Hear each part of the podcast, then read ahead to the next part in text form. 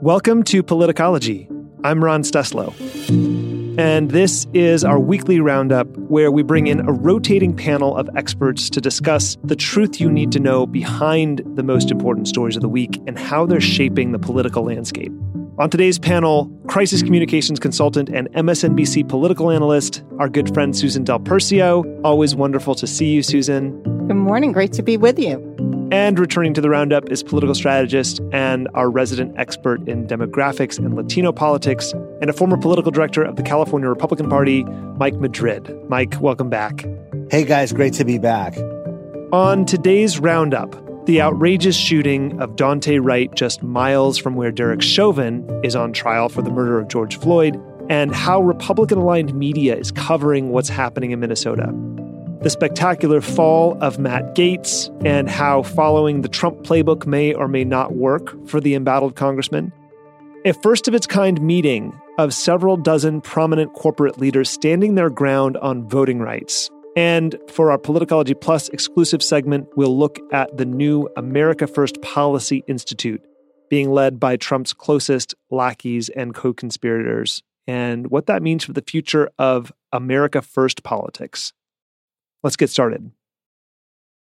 Last Sunday, April 11th, Daunte Wright, a 20 year old black man, was fatally shot during a traffic stop and attempted arrest by a Minnesota officer named Kim Potter, who has since resigned and been arrested and charged with second degree manslaughter. This happened less than 10 miles from where Derek Chauvin is currently on trial for the murder of George Floyd, which happened less than a year ago. Daunte Wright was pulled over for expired tags, and after learning that he had an open arrest warrant, officers attempted to take him into custody. During a struggle, Officer Potter could be heard yelling, Taser, Taser, on body cam footage, but she grabbed her 9mm pistol and shot Wright. The following day, Police Chief Tim Gannon held a press conference where he claimed that Potter intended to use a taser on Wright, but accidentally pulled out and discharged her gun instead. Potter had been an officer for 26 years and was president of the police union. And according to the New York Times, there have been 15 other cases of so called weapon confusion over the past 20 years, and only five of the officers were indicted.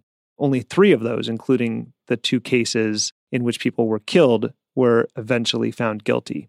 So this killing sparked new protests in the Twin Cities region and while most of the world was focused on the epidemic of police killing black men, Fox News focused on the protests. Uh, their headline on Wednesday was Self identified Antifa members arrive in the Twin Cities area as Brooklyn Center protests continue. Laura Ingraham talked about how Trump can't be blamed anymore for the unrest since this is now happening under Biden's watch. And she also invoked a tweet from former President Obama as possibly stoking animosity toward law enforcement. And for the record, uh, President Obama's tweet read, Our hearts are heavy over yet another shooting of a black man, Daunte Wright, at the hands of police. It's important to conduct a full and transparent investigation, but this is also a reminder of just how badly we need to reimagine policing and public safety in this country. So, Susan, why don't we start with you? I want to talk about how conservative media's framing of this story making it about Antifa and riots when it's really about the unjust killings of black men, how that helps Republicans and their allies make this about white grievance politics.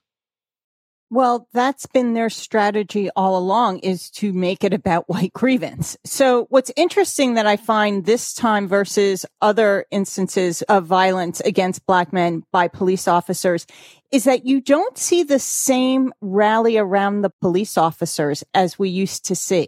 And part of that is because George Floyd so exposed the systemic racism within the police force, within our nation. And people really woke up to it last summer during those protests. And it wasn't just people of color. It was women in the suburbs who were angry at Donald Trump for stoking that fire. It was, it was people of all different ages that are just, that started to see things differently. Some of them who watch Fox News. So now they come to the only thing they have, and that is violence and, and anger. And that's why Fox News and other conservative media outlets focus on that. They have no other message. Now they also tend to try and use the defund the police message in there as, you know, to kind of get their, their people, their, their viewers uh, behind them. But even that isn't necessarily having the impact that they thought it would. The one thing I've noticed in the last hundred days or so with Joe Biden as president, the anger level has subsided it doesn't mean that there's still not significant fights out there and, and, you know, within communities, but the way everyone's covering things, it's, it's different now. And even Fox has to adapt to that because otherwise they are going to lose more of their viewers and maybe just some of the real conservative news outlets are, are going to be left for them. Mike, do you think that this kind of news is being covered differently now? And do you think that we've made progress since 2020? Do you think 2020 actually turned the tide in some way? Absolutely, it did. We could see it in the polling. Actually, uh, to Susan's point, we started to see a deterioration in Trump's support levels um, right after the George Floyd execution. And one of the reasons it's happening is because it's not only ubiquitous; people are seeing it. Right? It's it's it's so much. So many people have are recording this and when you see it visually, uh, it changes the, the, the the discussion. It's not just academic. It's not just you know black people in black neighborhoods saying this is happening, and white people in suburbia who never experienced it saying I don't I can't really relate to that. This really was catalyzed with the camcorder back during the Rodney King incident in Los Angeles in 1992. Right. Is when you can see what's happening, you see the injustice, and it's inescapable. Your evidence is your own eyes. And that that is why we are witnessing this change. It's different, for example, than let's take the gun control debate, where we're not really seeing the shooter actively walking around and shooting people as much as we are seeing police brutality on body cams. If we were, I think the nature of that debate would change too. And so, as the media covers it, and as the medium becomes much more visual, because we're all basically cameramen and camera women out there because they're in our hip pockets, it's changing the way that coverage is handling this. But perhaps most importantly, it, it, you have to recognize and understand that the culture wars that we kind of you know really emanated from the 60s and 70s and really hit peak velocities in the 80s and 90s have transformed into race wars. That's really what is happening is we're defining culture by race in this country as we change demographically. And as a result standing with or against the police for a fox news is now becoming a racial issue right? It's not just a uh, you know the, the the blue lives matter, right? In fact, that literally was the response. That was the response. That's right. Yeah, it's trying to define, and that has wedge. faded. It's faded, and it's going to continue to fade. There are demographic reasons for it, but to Susan's point, it, it's it does not going to have the same. Um, stickiness it's not going to have the same resonance because it is it is it, when it's continual right we're, we're, we know that this is going to happen again we know that it happens every few months but with body cams, the likeliness of this happening again on camera is what is making this different change happen at a faster pace than some of these other cultural issues that are really becoming remnants of the American right and of the Republican Party. Yeah, that's a really good point. So, just to turn the wheel a little bit here, there's some irony in folks who've been yelling and screaming about government overreach as it pertains to COVID, automatically reverting to positions like he shouldn't have resisted arrest, or just do what the authorities tell you and you'll be fine. When many of these same people refuse to wear masks in public and follow essentially the guidelines set by the authorities, how do you see these shifting arguments around government use of force when going from aggrieved white men being asked to wear a mask to the extrajudicial killings of unarmed black men by law enforcement? Well, look, government's become weaponized as we've become more hyper partisan and as a result, um, who is doing what is more important than you know what is what is uh, being said about it. Um, and what I mean by that is, look, there's hypocrisy on both sides, but it's particularly pronounced on the on, on the right for exactly the reasons that you just mentioned here. We one of the things that was most fascinating to me was how rapidly the ideology and the belief system of the Republican Party collapsed when it no longer suited them it was no there was no struggle about whether or not individual liberties and being anti-government um, worked or didn't work in the new age. It was like, let's just abandon that and make sure that we're protected and I get what I want and I can advance my agenda, whether it's anti science or whether it's pro police or anti police, right? The same people that began the insurrection on January 6th started with a Blue Lives Matter chant and then started beating officers with American flagpoles. So again, it's it's all situational. The ethics here are completely situational. It has nothing to do with an underlying ide- ideology, and it's really premised on not just this tribalism, as I mentioned, but really gets down to whether or not um, I guess the best way to put it is is, is a resort to this to, to white grievance. Is police are only useful so far, and they protect me and my community. Once it's a threat to me, then they're no longer of use to me. And I think it's important to understand that that is what is driving most of the behavior that we're seeing um, from the the right, both culturally, demographically, and absolutely from the media narrative that's coming out. Yeah. There's also something really, you know, talking about Mike saying it's situational. When you look at this weekend, for example, we saw, you know, we see the show, Chauvin being on trial for the murder of George Floyd. 10 miles away, we see a 20 year old black man murdered. I mean, one can argue. I mean, Yeah. I think that's the way to look at it. And for We're not lawyers, reason? so yeah. Right. But for what reason? Because he was pulled over for ta- for having expired tags, and the warrant when they ran it, it was a misdemeanor warrant. So why should and how is it possible that anyone dies as a result of expired tags and a misdemeanor warrant? yeah. Yeah. That's the bigger question, and that's what's starting to hit. Now you have that again, ten miles away from the trial, and that we also saw a a member of our our, our armed services uh, get pulled over by police officers. He did the right thing. He pulled over into a light a lit area because it was on a dark street, and they basically said, "Get out of the car." He asked, "Why am I being pulled over?" And he said, "Honestly, I'm afraid to get out of the car." And the cop said, "You should be." I didn't read that on in the paper. I saw it on television. And that's what I think Mike was talking about. We see all of these events on television. There is nowhere to go.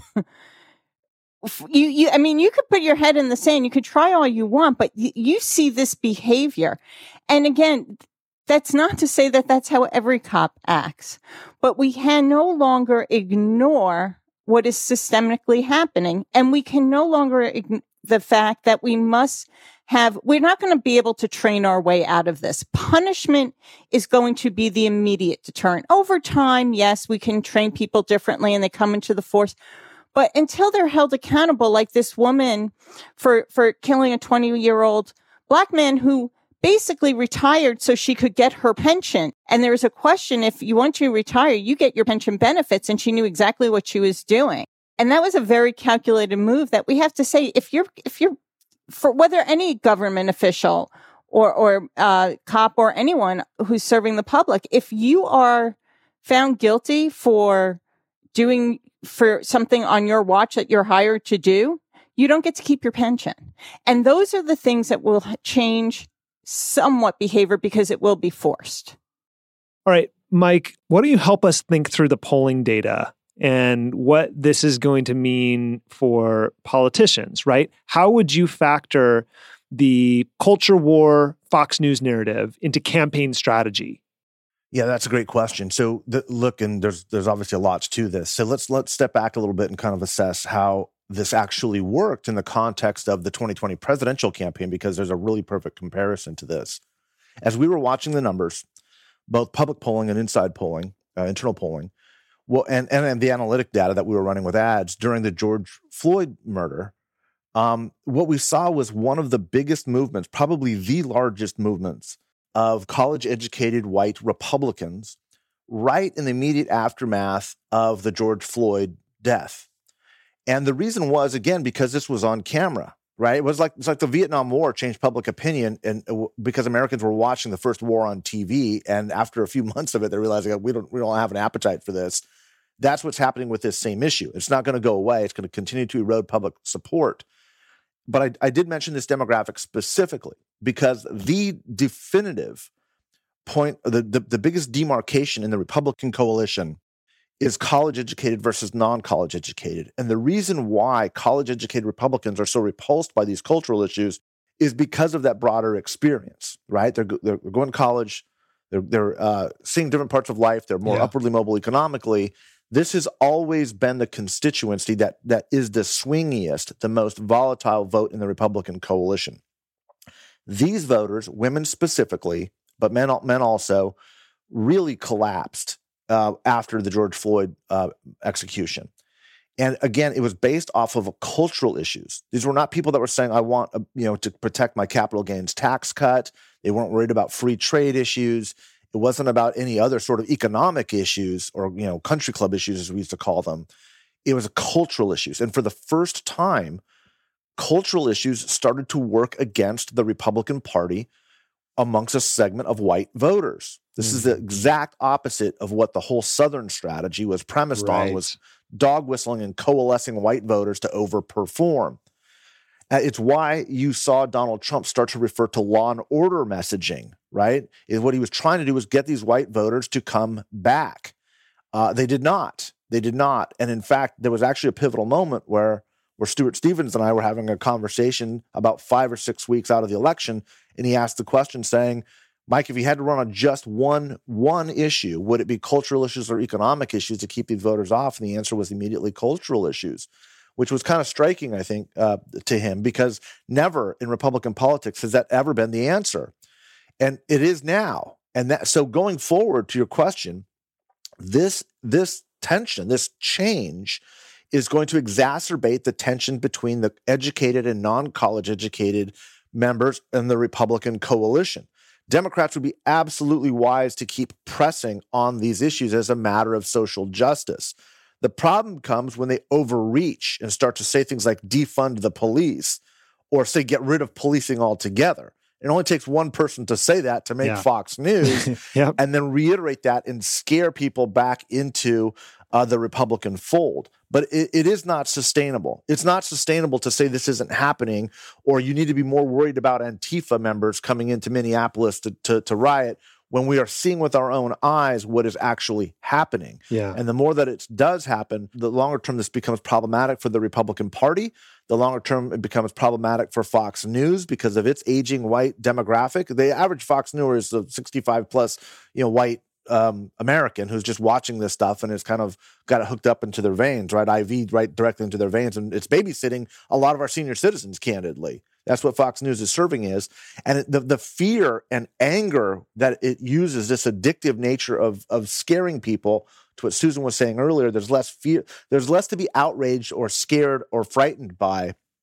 Um, they've got to manufacture these crises in order to maintain their viewership numbers that that's not going to work in an era where we don't have a president who's continually working to frighten or anger us on Twitter on a daily basis. So, uh, look, I think, the, and then finally, the last point is demographically, America is changing every day, literally every day. We're be- we're becoming a browner, blacker country every thirty seconds. There are there are literally every minute it is changing that fast demographically. So, whether it's in the short, medium, or long term, it's a bad strategy. It's not going to work, but I think it's going to get more intense and the, the, the pushback will become more visceral. It's why you're hearing things about white replacement theory from Tucker Carlson. It's why there's this doubling down on the on the uh, Blue Lives Matter messaging. It's all about white grievance and playing into the fastest shrinking demographic. It may work in the really short term, but I think the end of this this type of politics working nationally was 2020 on a, on a presidential level. It, it may work in the medium term for for midterms in Congress, but long term, it's a really really bad strategy.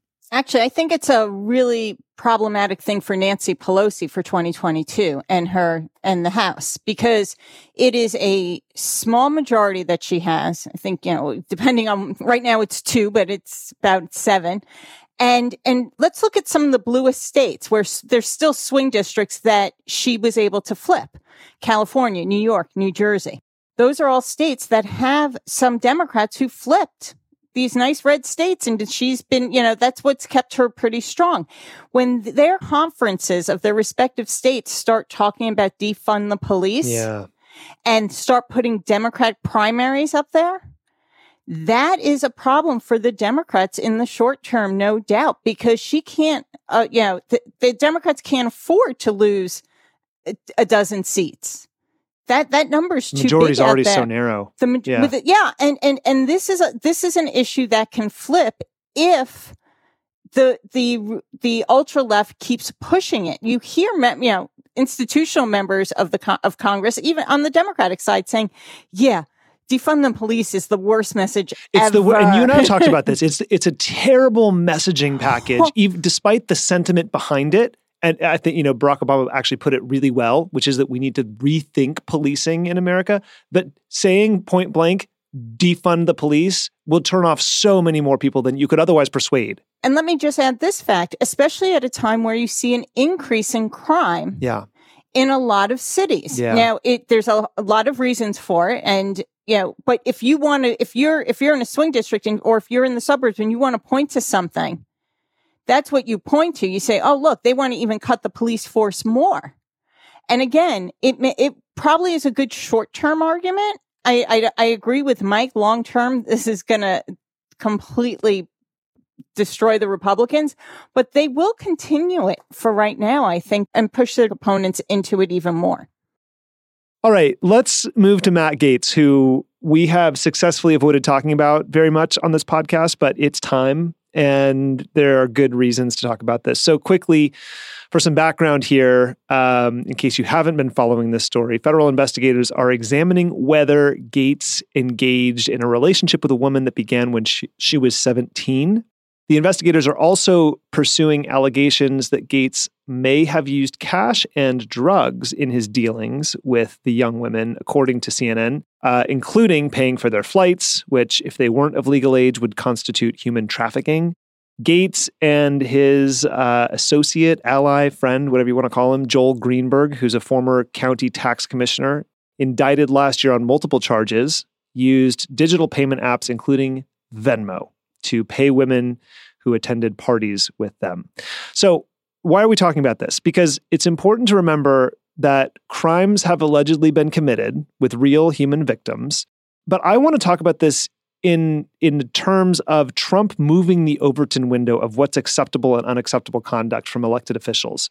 And I think, you know, it's probably worth mentioning that the shift was greatest after the first impeachment and we talked about this a lot, Mike, but it moved further even after that. And Gaetz dug in his heels. Well, he's, he's sort of constantly digging in his heels, but this is what he said, and I quote When you see the anonymous sources of insiders forecasting my demise, know this they aren't really coming for me, they're coming for you. I'm just in the way. Does that sound familiar to Sounds anybody? word for word. There were memes Donald from the Trump. from the Trump campaign that said exactly this, with a sort of ominous looking Donald Trump in a black, scary background, saying like pointing at the camera, "They're coming for you. I'm just in the way." Matt Gaetz wants to be Donald Trump. He's using the same playbook, and last week. He boasted about the support he's received from within the Republican Party, and here's what he had to say. We have your back. That is the sentiment I have heard from thousands of Americans at restaurants, walking through public parks, sometimes just out on the street, in emails, online donations. And I can't tell you how much it means to me. This past week has been full of encouragement from President Trump, Marjorie Taylor Greene, and Jim Jordan to the MAGA nation that shares so much love. I'm built for the battle, and I'm not going anywhere. The smears against me range from distortions of my personal life to wild, and I mean wild, conspiracy theories. The truth will prevail.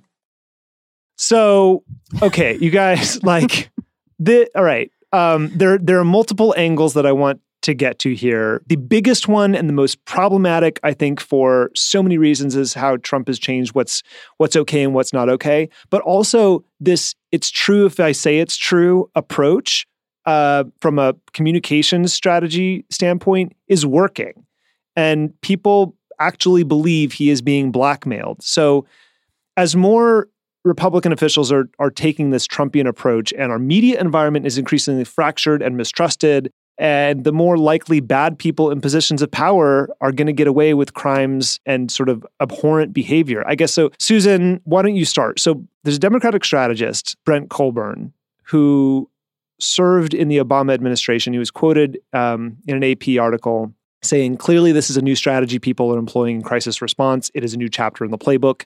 How do you see this? Um, has has Trump rewritten crisis communications for conservatives? Well, not just for conservatives, but look at Andrew Cuomo in New York. He has like three investigations going, some federal, some state, um, some on sexual harassment, some on nursing homes. I mean, being defiant is the way to power through the crisis now, uh, unless you're willing to hang it up and that's just the the facts of communication right now. Um, the the clip that you said of uh, Matt Gaetz, I believe that was done before he was told that Trump would not see him um, at Mar-a-Lago. Mm-hmm. So mm-hmm. I guess Trump's support isn't so much there. I know we've said it a lot, but only Donald Trump is Donald Trump.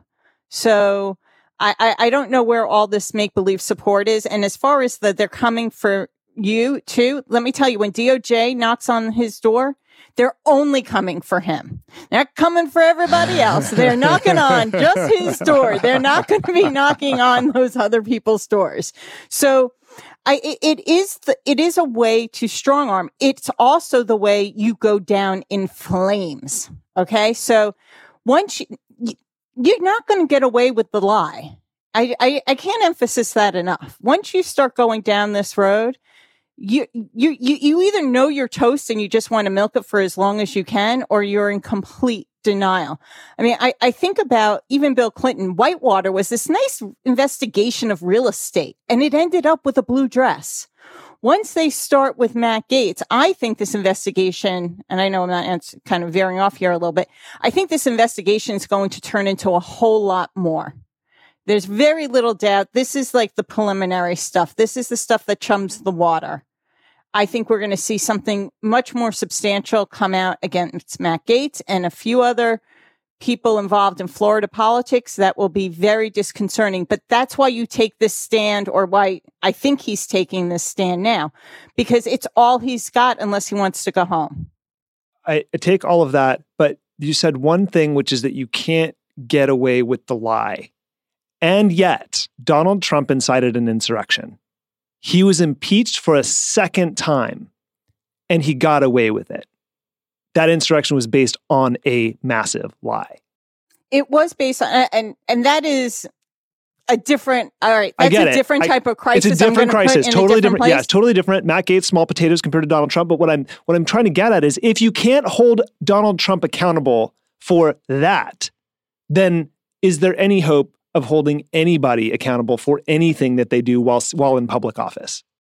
I still think there is when you're like in Congress or in the Senate at this point, because the big thing is there, your colleagues end up holding you accountable because they don't want to go down with you.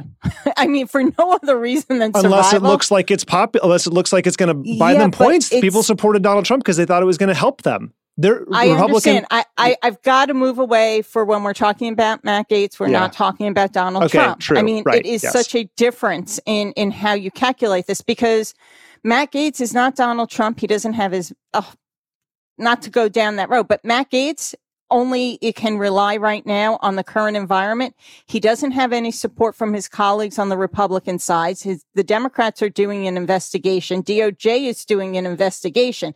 That's all happening and he can't change it.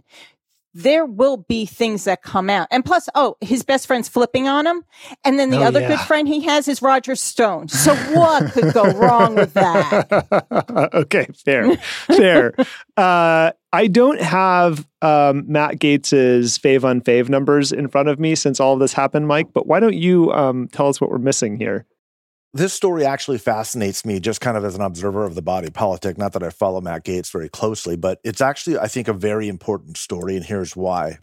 Matt Gaetz really is is symptomatic of kind of the Trump presidency uh, and kind of the the the victory of, if you will, of performative politics in the Republican Party.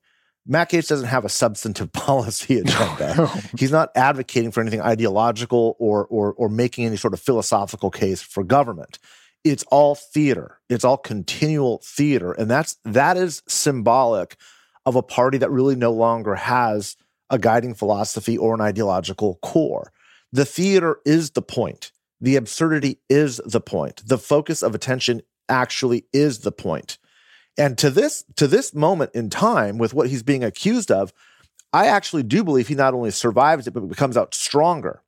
Now, this could change, and I think it probably will. As Susan said, I think this story is just starting. I think there's a lot is going to start unraveling, and we're going to learn a lot more. But if it were at where it's at today, even if there were some of these crimes, I think he survives it, and I think he becomes stronger, and he's leaning into the fight with the exact same Donald Trump message because the underlying premise of grievance politics and Trumpism is essentially we are under attack. Victimhood we are victims. Mm-hmm. And unless we stand together, you're next. Mm-hmm. And that's what fear is all about. That's what the Blue Lives Matter is all about. That's what having guns is all about. They're coming they're for coming them. for they're you. coming for your guns. They're coming it's for you. How far, it's how far down the line you are, but they're coming. So you might as well protect the people at the tip of the spear because once that's removed, they're just that much closer to getting rid of you and America as you know it. That's the point. And the problem for Republicans is it's they're really not fucking ma- effective, though. It, it, oh, it's incredibly effective. Like when people are talking, you know, and, and you hear uh, a lot of you know media and talking heads joking about Dr. Seuss and how ridiculous this is. That stuff really works, and it works because you're speaking in the midst of a culture war. When you talk about cancel culture, when you talk about Dr. Seuss, when you talk about uh, protecting the Matt Gaetz and the Lauren Boeberts and the Marjorie Taylor Greenes and the Donald Trump, these are not people that really have any any centering or th- th- they're they're characters in a theater. And you have to understand that that reality is a chosen reality. It's reflective of an empty culture. It's reflective of a dying political party. But the emotional basis for what it means for your own identity there is nothing more powerful as human beings that drives us and so when that when, when when an ideological core is replaced by a threat to our identity, all of these small peripheral ridiculous theatrics become particularly powerful because they are viewed as the last remnants of protecting us and our way of life and our culture and our children and our children's children and America itself. It's why the flag becomes this even greater, bigger symbolic, uh, you know, messaging for one side than the other. Is there's a genuine belief that America is we are losing America. If our side loses on any issue, if we give or capitulate on any issue or any champion of our cause, we are one step further to losing America. And that is why I think, at least at this point in time, and uh, Matt Gaetz uh, not only survives this, but but could come out stronger. Again, at this point in time, and probably ought to put a timestamp on this because yeah, things could change, things so, could change by this afternoon. Every day goes by. Yeah. so but, less but, likely. But but your yeah. point, but your point about fear, Mike, is so good and and and important. And we should actually have Catherine Sanderson come on and join a roundup at some point because like there's an extra dimension to this that is psychological, social psychological, and and really we can talk about how Republicans have mastered the art of advertising based on fear in campaign politics for the last I don't know 30 years, mm-hmm. 40 how like yeah. Uh, and and far better than Democrats have done this. But it's oh, yeah. everything is about fear-based messaging because psychologically it's so powerful because it gets to your basest instincts as a as a as a human creature, right? Your your your biological instincts. This feels like a an escalation of that and in some ways an, a mutation of of that form of advertising because it isn't the same type of um, this message is not the same it is it is sort of it's it feels like a mutant strain of that in some way it is causing a conundrum too for the republican party you'll notice as susan pointed out there's no republican there, there's neither republican uh, detractors nor defenders everyone's kind of everybody's silent Everyone's yeah. quiet about this, Everybody's right? They're going silent because yeah. they know they have seen in their own caucus the rise of, of of the performative. Yeah, they know that they're not championing anything except for the tribe now, and they they they they were perplexed when when Trump did this and and won. Basically, yeah, he right. showed that it worked. Everybody the question is: the Is this transferable yeah. to other people? With most authoritarian regimes, it is not it, it is a true cult of personality where it exists for that one person. There are some small examples where it does. You look at North Korea, right? The North Korean example where the grandson is now, you know, the dictator and the all powerful. And you've seen it in Cuba, for example, with Castro and the Castro brothers. But but by and large, these things go away with the leader. And, and to Susan's point, this I think most most of this was very specific to Donald Trump. But what I am also convinced of is the fact that what created Trump and what's going to allow this type of politics to emanate for probably another couple of decades is the same driving dynamics, which is the emptiness of the entire thing requires requires the theater because there's nothing to defend, there's nothing to advocate for. It must be against something. So he actually just started launching ads against CNN. What? Right? He's run. He's run. Yeah, he's running. He's Matt starting Gaetz. to run ads today. Matt Gaetz is against CNN, who broke this this last the last details of this story. He's got to find an enemy, right? He's got to run against something. And remember, if you don't stand for anything, the only way to win or survive is to attack. You have to create an enemy. And that's what Fox News is really good at, right? Is they're not advocating for a public policy agenda or a better philosophy of governance. You never heard Matt Gaetz or Donald Trump, you know, or Lauren Boebert or Marjorie Taylor Greene extol the virtues of smaller government and free markets. it's all about no building a wall, they're trying to defund the police. They're for open borders. They're coming to get your guns. CNN is trying to attack us. And if they're attacking me, they're really attacking you because I'm the champion for your cause. And it's, you know, Antifa's pouring into the streets. And that's the real threat, not the insurrection. It's all based off of this reality that is created when the emptiness of not just the culture, but the party requires that something stand up and serve as a facade before people themselves realize there's nothing here. Here's the difference with Matt Gaetz. First of all, we're not talking about guns or uh, loyalty to America or whatever those whatever yeah, they say on Fox News. We're talking about sex trafficking. Most people you can't find a constituency for that. Like you just can't. And as much well, as you QAnon, know, see, I mean, like how does how's QAnon okay. going to handle this guy? I mean, but, but yeah. there's also there's also the other thing. If you notice, response was they didn't send a saint or a monk to Washington. So he tried to play like, yeah, I'm kind of a player, but then all of a sudden it's sex trafficking. All of a sudden it's prostitutes. All of a sudden it's drugs. And the biggest point and why, again, I, Matt Gaetz is certainly no Donald Trump when it comes to this is because his colleagues all took a step away. Why? Why do they do that? Because they know him there's a lot of talk about him potentially putting, showing photos of women to his colleagues on the floor of the house floor. There's a lot of stuff out there that rings true, especially from his days in the Florida state legislature. I mean, I've heard some absolutely horrific stories, but that's, that's what makes it this a little bit different is he could try their coming for us. It's going to fail because no one has his back right now. And now that people know those few supporters he had that Donald Trump is not standing by him, you know, Marjorie Taylor Greene ain't going to cut it for him. That's not going to get him over the finish line. And I do think that, you know, I appreciate everything that Mike says and I agree with it as far as, as we look at it in a cultural sense. But sometimes we also have to look at these things just for what they are. And I think at this point, ever since Matt Gaetz went on Tucker Carlson and Tucker was like, I don't know, you're crazy. I don't know, what you're talking about, man. Yeah. Like he really, that's what changed the dynamic in this particular case.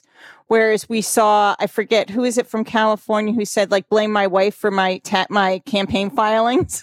Yeah, you know, yeah, got, yeah, like, right. you know, there's di- there's different levels, and th- I just find this to be a little different. So the question that I have is whether or not the silence of all of his Republican colleagues. Uh, so uh, I interpret that as neutrality, frankly, because I I look at it as they've taken a step back because they don't know which way the wind is going to blow from Matt Gaetz. They don't know what's going to happen next. Because if they did, if they thought actually, well, let's look at this as what it is, you would see some of them, even a handful, condemn him in some way, right? But they've said nothing. I don't think th- I understand your point of neutrality. I also think that they know he's guilty. And what's more, I think they're afraid to talk up about these issues because it runs rampant in their backyard. So like, you know, they can't talk too much about this or they may be in, you know, they may lose 30, 40 seats if their guys have to go. yeah. I, I'm not, I'm not convinced of that. Um, I, I think Ron's right. I think the neutrality is, is, I think it's a wait and see. I think we are just in a different era. Uh, let me give you an example of why we're in a different era and, and how things have changed when when we were all younger, and we're not that old, but when we were all younger in the business, the the Republican Party was the moralist party, right? If if one of your members was even accused of this, we would turn on them and drive them from the tribe and, and cast them out into the deserts to die of exposure, right? How dare you? I mean, extramarital affairs would do that for exactly, you. That's what I'm like, saying. That's a, yeah. that's that's a nothing burger now. Uh, it's nothing, right? Now the Democratic Party is the moralist party right? They're the ones that have this higher standard. Ask Al Franken, right? If you're not, and, and back when we were younger, there was all sorts of excuses for behavior for Democratic members, and it was the Republicans. That has shifted entirely 180 degrees differently. And there is a strong sense in this caucus that they don't know how this is going to play out. I do believe, I think, Susan, I think you're right. I think there's more to this story. And I, that was my main qualifier. I think that we're just at 10% of understanding this. I think other members are going to be involved. And I think that's part of the calculation. But more importantly, what Republicans have remembered is this there were early people that turned on Donald Trump when all of this was happening, and we only knew 10% of it eh, then. As we learned 90% more, the base not only didn't turn on him, they got more committed to him because it's not about the moral failures. It's not about the legal failures. It is the core central tenet of what makes human beings humans. And that is there's a sense of identity and community together in this. So they don't care if their president is corrupt or sexually manhandles women or is uh, uh, an insurrectionist. They don't care. They might say they do, they, of course, because it's Uh, the, because you can't have not, to, but right? it's 'Cause you just a have to. throwaway line. but behavior indicates Well, and don't forget, we Exactly saw right. one casualty pretty quickly when this started coming up, and that's Congressman Tom Reed of New York. Um, with this news came out in a, a sexual harassment situation right away, and he went from being a potential gubernatorial candidate to saying, "I'm done after this term. Like I, I'm But out." he resigned. because Yeah, he, he didn't resign. He said, "I'm not. I'm not going to seek." But the point, I'm. I- I'm not saying. Yes, he did. He did what he did, but I'm just saying that's the first one. You, what my, my argument is this. there's going to be a lot of others. this is and this is a strategic consideration. One chose the path of what historically the Republicans have always done. What I'm saying is, is that still the path when clearly Matt Gaetz and Donald Trump are digging in on the absolute different direction? But I don't think they're making a political calculation on that. I think they are making a political calculation on they know what he is. They've seen the pictures themselves. Oh, they'd They get rid of know. him. No, they'd get rid of him unless it's so deep that everybody's involved, which I doubt. I, I look in that case, you cut you you cut him out. You get rid of him. You make you you move on. That would be my my advice, my strategic advice. Who's less popular among their own colleagues, Matt Gaetz or Ted Cruz? Oh. Well, Matt Gaetz, because he probably has more of them. yeah, yeah, that's actually so I'll right. go. I'll go with that. There's Okay. more people in the house. So That's right. I'll, I'll go there. okay. Let's turn to our third topic, which is this meeting of CEOs, which I am fascinated by and candidly uh, excited about. Maybe I shouldn't be, but I am. Um, we've spent a lot of time talking about the attempts to disenfranchise voters across the country, and we will continue to expose them along with other anti democratic forces infecting our politics. But there's been a pretty fascinating and exciting development in a story we covered last week's roundup, which is the corporate responses and newfound corporate responsibility, if you care to call it that, pertaining to voting rights. So, in the first meeting of its kind last Saturday, more than 100 top CEOs and corporate leaders met virtually to discuss how best to respond to the passage of restrictive voting laws across the country. And this is after McConnell's and other Republicans uh, shut up and dribble retorts to several corporations speaking out about the GOP's voter suppression efforts. So on Wednesday, uh, an open letter on the importance and the sanctity of free and fair polling access was printed in the Washington Post and the New York Times, featuring hundreds of signatories uh, from corporations and familiar brands and business leaders, but also from scores of celebrities. Um, just some of them are Amazon and Google, Warren Buffett, Starbucks, Leonardo DiCaprio, Demi Lovato, George Clooney. There were also some notable non signers Coca Cola and Delta, which both spoke out about the Georgia law after it was passed. Walmart CEO Doug McMillon, who also chairs the Business Roundtable, which is this uh, basically it's a it's a elite lobby for business uh, major corporations in America, said, "We are not in the business of partisan politics." While our government relations teams have historically focused on core business issues like tax policy or government regulation, Walmart and other major employers are increasingly being asked to weigh in on broader societal issues such as civil rights. We do want to be clear that we believe broad participation and trust in the election process are vital to its integrity. So I read the Walmart thing and had a, a strong reaction uh, in opposition to this because it looks like they're just trying to have their cake and eat it too. They're trying to have it both ways. And I read civil rights as like that should not be a partisan political issue. And their attempt to frame this as party politics is disgusting to me. And I just I see it as so disingenuous, but that's Walmart and that's um, you know, like they're saying broad participation and trust in, in the election process are vital to its integrity. Just don't ask us to sign our names to that idea. Right? That's that's how I see it. But Mike, looks like corporate leaders took the Republican response to, you know, basically pay up and shut up and and turn it into a call to action to be even more active participants in this arena. Do you think McConnell and other Republicans uh, miscalculated when they when they pushed back so hard? And where do you think this is headed?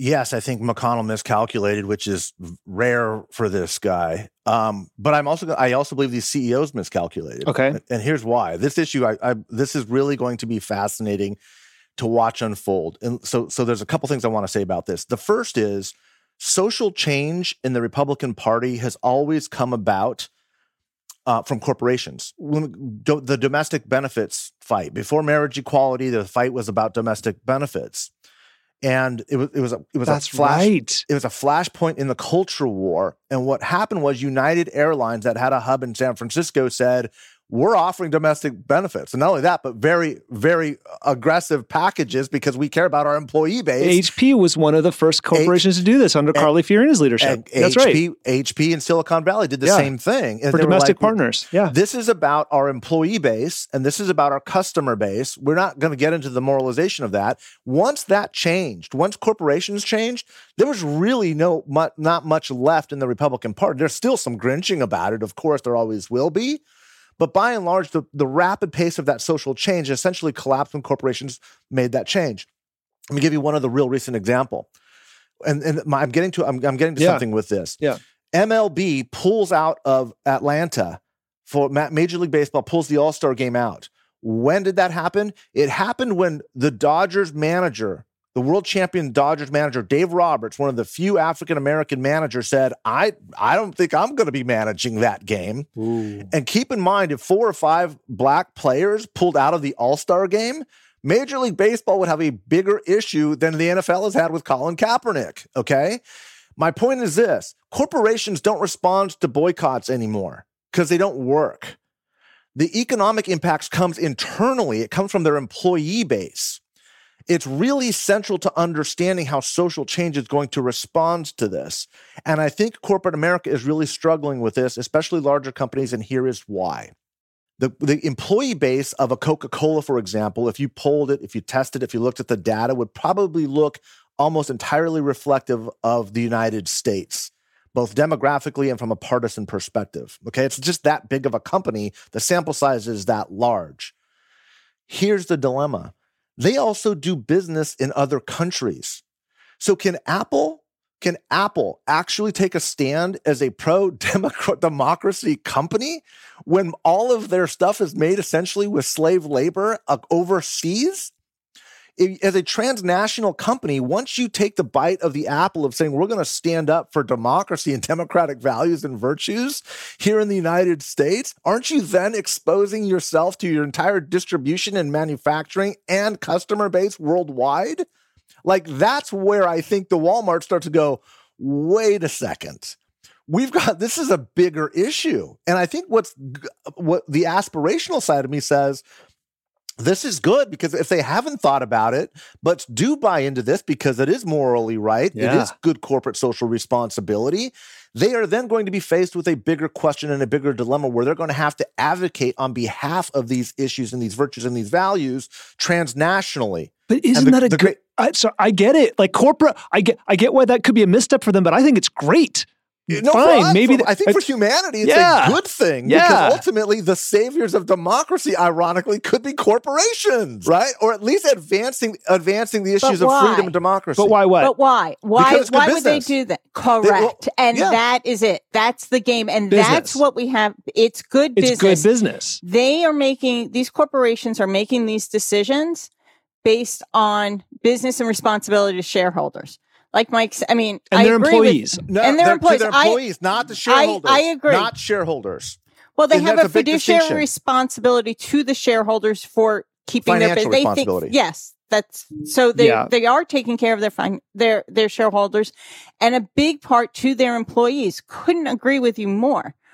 But that being said, they're very the, the big Fortune 500 companies get very nervous about going into this kind of field because where's the next place that they should or shouldn't go?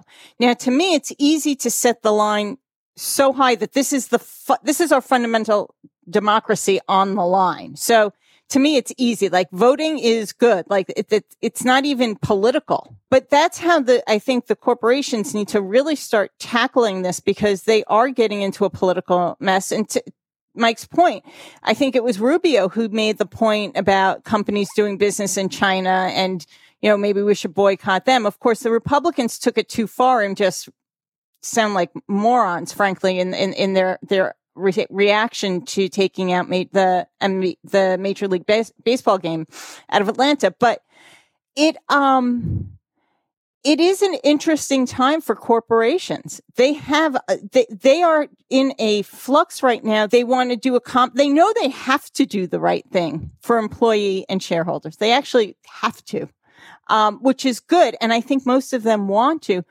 but it's going to lead them down to a lot of other decisions that they have to make that they also are concerned about. So, you know, now their lobbyists and their emergency or crisis comms people are coming up with books of issues, Yeah. literally. Yeah. I hate to sound like Romney, Yeah. but big binders. Binders full of issues. Binders full of issues. binders full of issues Yeah. because they all are coming down the pike because how do you not say infrastructure is not, you know, you have to get mm-hmm. behind Biden's package. There's Right, water, you know, clean right, water in there. How can you be against clean water? Yeah. You know, it's, it's all of those things happening. So I think it's a very interesting time. I think it's one that because corporations are very uncomfortable, it could be a little rocky road for a little while. And I think Democrats would be making a mistake if they think they won corporations over.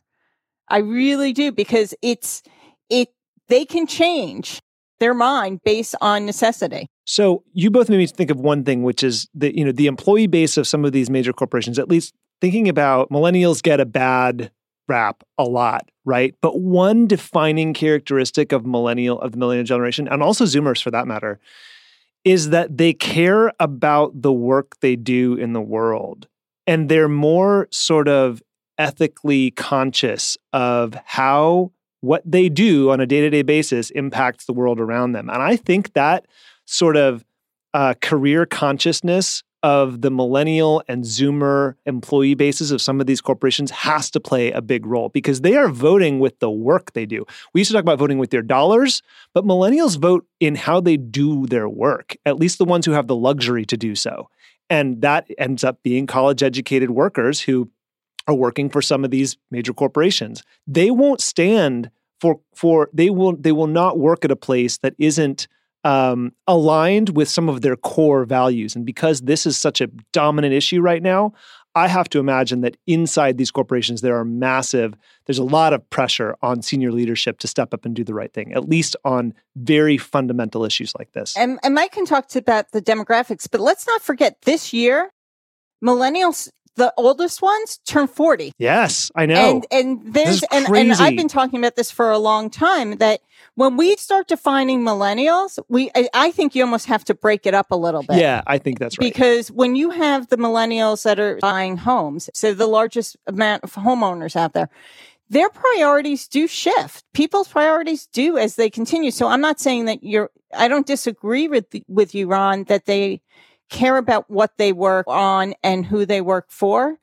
But at the same time, there is a, there is an interesting shift going on there with the, with that group and and it's certainly I'm sure it's not the sole driving factor, but I have to imagine there is pressure inside the organizations from their employees. And that, that's really the bigger point is the way we have historically looked at this is the bottom line financially for corporations has been affected and impacted by things like boycotts. Right. right. We think of the civil rights struggle in the '60s and boycotting the buses and you know that, that's not the way the economy diff- works. This is a different anymore. model of change. Boy, boycotts don't work, especially for corporations, because the risk is spread globally now. So you're going to boycott a grocery chain in California. Who cares? It's owned by a multinational corporation, and it's not going to have any financial impact. And they, and it's only going to hurt the people who are there locally, right? This is what this is some of the, the one of the points that Stacey Abrams made when they were. She was like, "Don't boycott Coca Cola or whatever it was."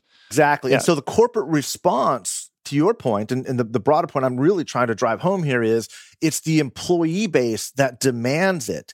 An HR problem is far more significant than the potential corporate threat from a boycott um, or a financial impact externally. One is because culturally that's the way we react. Second is because the millennial generation and whatever iterations of younger people are that want to work for for values based corporations are there. But three, there's going to have to be, to Susan's point, a lot of defense of a whole lot of issues of what corporations are doing when they start to go down this road of change. And, and I, I, do want to reiterate, I wasn't making it, I wasn't saying it was a bad thing that corporations were doing it. I just think that these 100 CEOs that are getting together are probably opening up a larger can of worms than they realize and understand because they're seeing a PR issue, an HR issue, and saying, how do we resolve this here in the United States when so many of them have all these bigger issues, far bigger than voting rights, that they're actually manufacturing, distributing, and, and having consumed in countries where voting is like the least of the human rights concerned in some of these countries. Okay, this is definitely a watch this space story.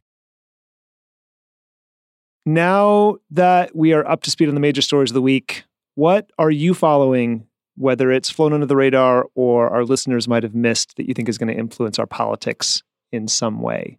Susan?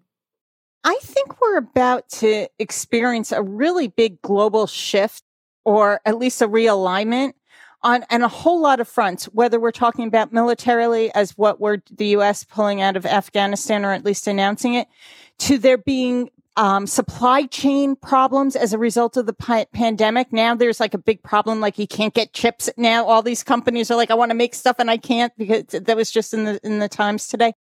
To also another point that we forget that Donald Trump's influence or the, his rhetoric, I should say, really did spread to Europe. That I just read today that in Denmark they are now sending home uh, Syrian refugees who they say Damascus is now safe enough because they're worried about the problems on the right because the right is using that as an issue within their their nation. So I think there's a lot of things to be watching right here and and how we're going to process it because under Donald Trump we really were focused at home an awful lot. That's true. And I think that's shifting now and and I think a lot of I mean we we're also Russia I can't again. yeah. Yeah. We're looking up, but we also have to redefine ourselves. And that's going to be an interesting coalition of of Republicans and Democrats on on foreign affairs. And then also addressing, like I said, the supply chain issue is is huge. And I think that will affect us economically. That's a really good point. Mike, did you want to comment on that? You're nodding. Well, I, I, think I want to expound on that with what yeah. I want to talk about because I think Susan's yeah, exactly sure. right, and I think the rationale for why she's saying it is exactly right too. Is there our focus is starting to look more externally. Look, the two issues that I'm most concerned about at this moment in time are the movement of uh, military weaponry um, into the Ukraine. The Russians are moving aggressively into the Ukraine in, in a test of the Biden administration, at, at least or an extenuation of where they already have built capacity over the last four years is if they're if they want to roll on Ukraine, they they they can. They they're ready. And it, it's now because what we allowed or the Trump administration allowed, it, it's it's a it, it's a it's not only a real threat. I think it's more likely than not that they would be successful and very quickly if they decided to roll tanks. The second is um, Iran. Iran's oh my God, I know. nuclear I capacity this. is Yeah. becoming an issue again. they're ramping too. it back up to 60%, I think, the Yeah, uranium it- enrichment. Yeah, and so Iran is now you know enriching uranium. There are now attacks externally that no one has taken you know responsibility for. Is it the United States? they States? say it's Is it Israel. Israel? Is it you know? The point is, and again, this I think really underscores Susan's point is foreign policy, cleaning up the foreign policy mess. Uh, and foreign policy is always messy, but uh, what what happened during the last administration is reasserting American authority is going to be particularly difficult because we have to do it on every front. We're also seeing China um, militarily building, you know, perhaps an, a, a navy uh, as size uh, of of of of matching or greater power than the United States over the next thirty years, and exercising greater strength in the South China Sea. I mean, these are extraordinary developments, which I think signify uh, the the the the uh, our our foreign adversaries and frankly our allies acknowledging that the United States is perhaps no longer the global superpower militarily and especially if we have to fight these wars on many fronts we may not have the constitution as a people uh, or the mettle to do it anymore to police the world and that that means there is a whole new paradigm in the in the global Yeah. theater so Yeah. Speaking of whole new paradigms in the global theater, I wanted to mention this week uh, the Coinbase uh, public listing, which was just yesterday. Coinbase is a cryptocurrency exchange company and uh, started trading at $378 a share, valuation somewhere around. Uh, you know over 68 billion i think and and who knows what it is i think it settled around 320 a share something still massive valuation.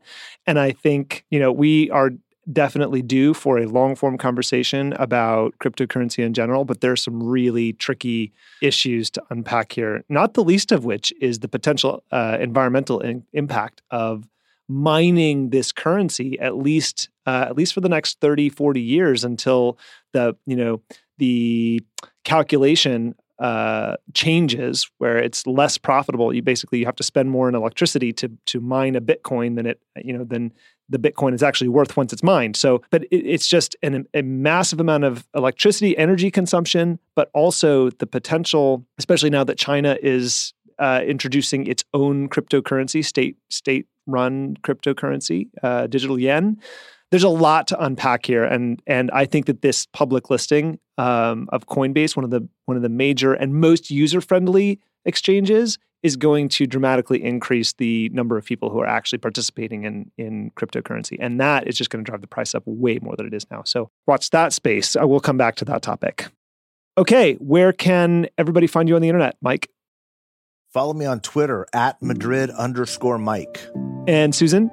On Twitter at Del Percio S. And I'm at Ron Steslow on Twitter. We'll see you next week. Thank you to Susan and Mike for taking the time to have this conversation. And I want to thank everyone at home or on the go for listening.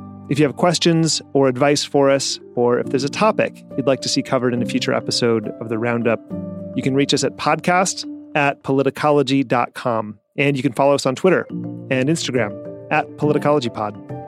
If you enjoy the show, make sure to follow or subscribe wherever you get your podcasts. And if you want to help us grow and continue the fight to protect our democracy, it would also help tremendously if you could rate and review us wherever you get your podcasts, because it helps us rise in the rankings so that new listeners are more likely to find the show. I'm Ron Steslow. I'll see you in the next episode.